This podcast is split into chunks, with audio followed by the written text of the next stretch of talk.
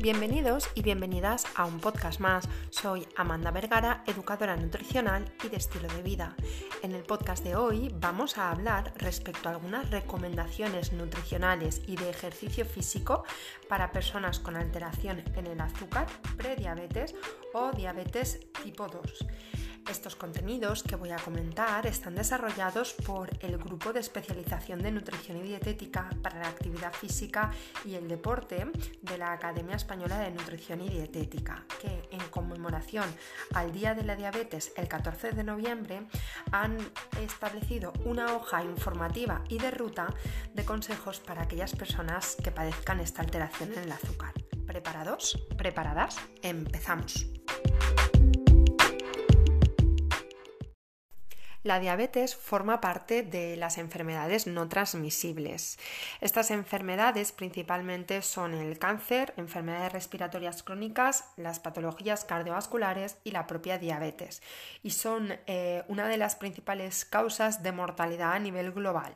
De hecho, se estima que más de 36 millones de personas mueren anualmente por este tipo de patologías. El 14 de noviembre, como hemos comentado antes, es el Día Mundial de la Diabetes establecido por las Naciones Unidas. Ojalá no existiera este día, ¿verdad? Pero es importante que se conmemora esta patología para darle presencia y prevenirla y una vez que la padecemos intentar vivir con la mejor calidad posible. Desde 1980 hasta el 2017 se ha cuadriplicado la estimación de personas con esta enfermedad en todo el mundo. Se estima que alrededor de 425 millones de adultos tienen problemas con el azúcar es un dato bastante alarmante y nos hace pensar que la prevención es la mejor cura. En España, en la última encuesta nacional de salud, se identificó un aumento de diabetes de, atentos, del 4,1 al 7,8% entre 1993 y 2017, muy alarmante. El Sistema Nacional de Salud identificó en 2017 que el 97% de los casos diagnosticados en España eran de diabetes tipo 2, es decir, un tipo de diabetes que se puede prevenir con buenos hábitos. Hay algunos criterios de identificación o de diagnóstico de la diabetes, como que una persona la sufre cuando la glucosa en plasma es superior a 200 miligramos de cilitro en cualquier momento del día, independientemente de si ha habido ingesta de alimentos o no. Otro criterio de diagnóstico es cuando la glucemia basal es superior a 126 miligramos de cilitro. La glucemia basal es aquella que eh, es a primera hora de la mañana o cuando ha habido un ayuno previo de entre 8 y 10 horas. Otro criterio diagnóstico sería cuando la glucemia en las dos horas de una ingesta oral de 75 gramos de glucosa es superior a 200 miligramos de cilitro. Y el último es establecido por el Programa Nacional de Estandarización de la Glicohemoglobina, que es cuando la hemoglobina glicosilada es superior a 6,5% en unos análisis sanguíneos. Hay tres tipos de diabetes a nivel genérico, eh, a saber, la diabetes tipo 1, que se produce porque nuestro organismo deja de producir la cantidad suficiente de insulina para que la glucosa pueda entrar en las células. El origen de esta patología, de esta enfermedad, es hereditario y a pesar de que ciertos hábitos pueden hacer algo con ella, los genes son los genes.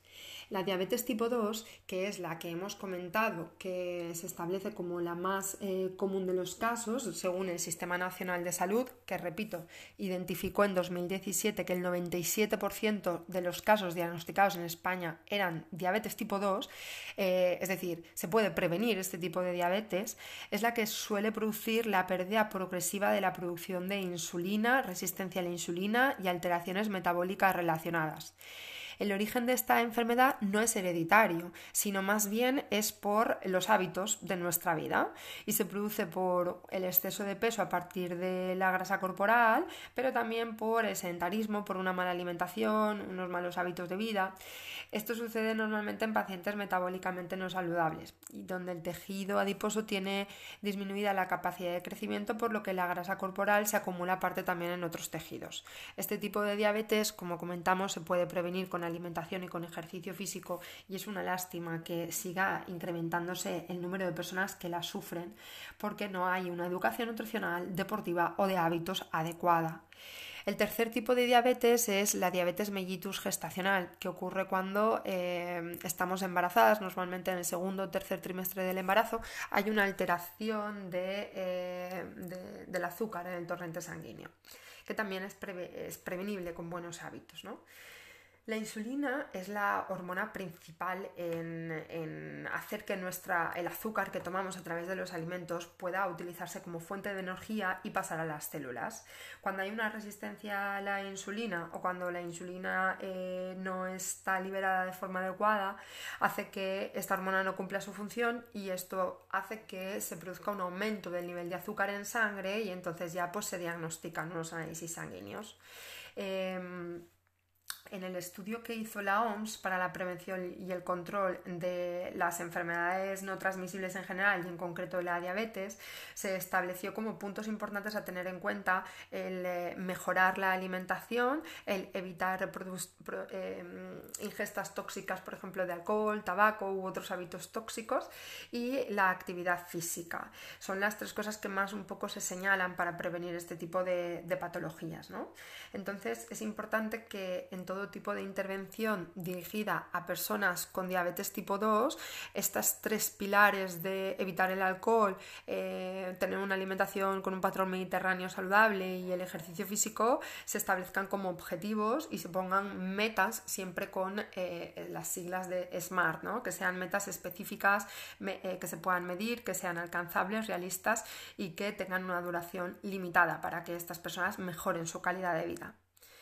Los objetivos generales de las intervenciones nutricionales o dietéticas que se pueden hacer con pacientes con diabetes eh, sirven para controlar la glucosa en sangre y para evitar factores de riesgo cardiovascular.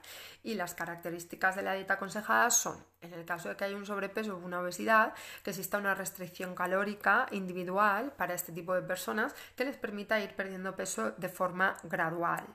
Eh, hay muchos tipos de propuestas nutricionales o de patrones de alimentación que se pueden seguir, pero parece que a medio y largo plazo la dieta mediterránea, eh, individualizada y adaptada a cada una de las personas, ha mostrado mejores efectos en el control glucémico que otro tipo de propuestas nutricionales.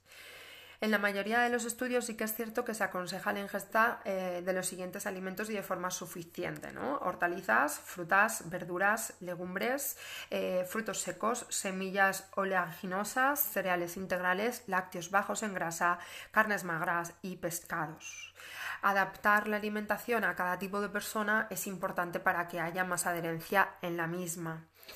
Como recomendaciones un poco complementarias para pacientes eh, con diabetes, eh, a nivel nutricional se habla de que eh, se fijen metas a medio y largo plazo, no solamente a corto, sino que se instauran hábitos de por vida y que no pensemos que es una alimentación que tenemos que hacer durante X tiempo para controlar nuestra glucemia y que luego lo podemos abandonar, ¿no? No, hay que, hay que trabajar con el hábito, es lo más importante. En cuanto al tema del deporte, eh, sí que es importante que eh, sepamos que es eh, un tratamiento adicional, como si fuera un fármaco, pero en lugar de un fármaco habría que recetarle ejercicio físico a las personas que tengan diabetes. Esto es así porque ayuda a gestionar este, este azúcar, ¿no? Y aquí el Colegio Americano de Medicina Deportiva, el ACSM, nos recomienda realizar cuatro tipos de ejercicios en pacientes con diabetes tipo 2 ejercicios aeróbicos de fuerza, de flexibilidad y de equilibrio.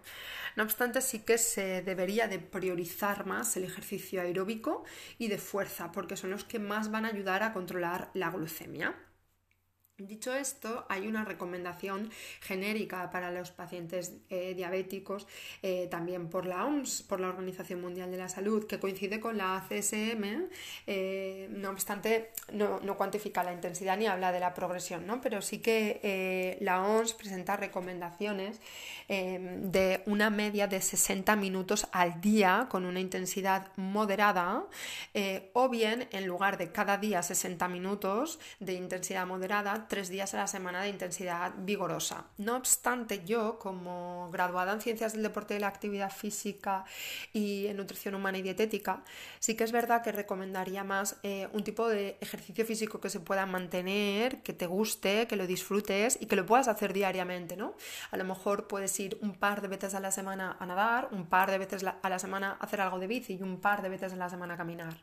Eso podría estar bien entre 45 o 60 minutos al día de ejercicio cardiovascular y mínimo tres veces a la semana de algo de ejercicio de fuerza, ya sea bien que te planifiquen una rutina en el gimnasio, algo de ejercicio eh, funcional, eh, una clase de body pump, pilates, yoga o ejercicio en el agua de fuerza tipo aquagym que puede hacer que muestres un poquito más de eh, activación muscular que simplemente un ejercicio cardiovascular. En relación al cómputo final de esta guía o esta ruta de consejos para mejorar la, eh, gestión de la diabetes y del azúcar, eh, es importante señalar que como conclusión la diabetes es una enfermedad no transmisible con una alta prevalencia en el mundo y en España y va en auge, por lo tanto eh, se aconseja asesorarnos siempre con profesionales dedicados al ámbito de la alimentación que tengan alguna especialización o sepan gestionar y cómo controlar el tema del azúcar en sangre eh, y por graduados en ciencias del deporte y la actividad física para aplicar las recomendaciones indicadas de una mejor manera. Es importante pensar que hay que individualizar todo el trabajo que hacemos y solo de esta forma conseguiremos mejorar y obtener los objetivos buscados que pueden ser dado a, pueden ser desde prevenir que aparezca la diabetes si ya tenemos alguna alteración en el azúcar o eh, una mejor gestión del azúcar en sangre para que no tengamos sintomatología, la tengamos bien controlada en los niveles de referencia y preveyamos así otro tipo de patologías asociadas.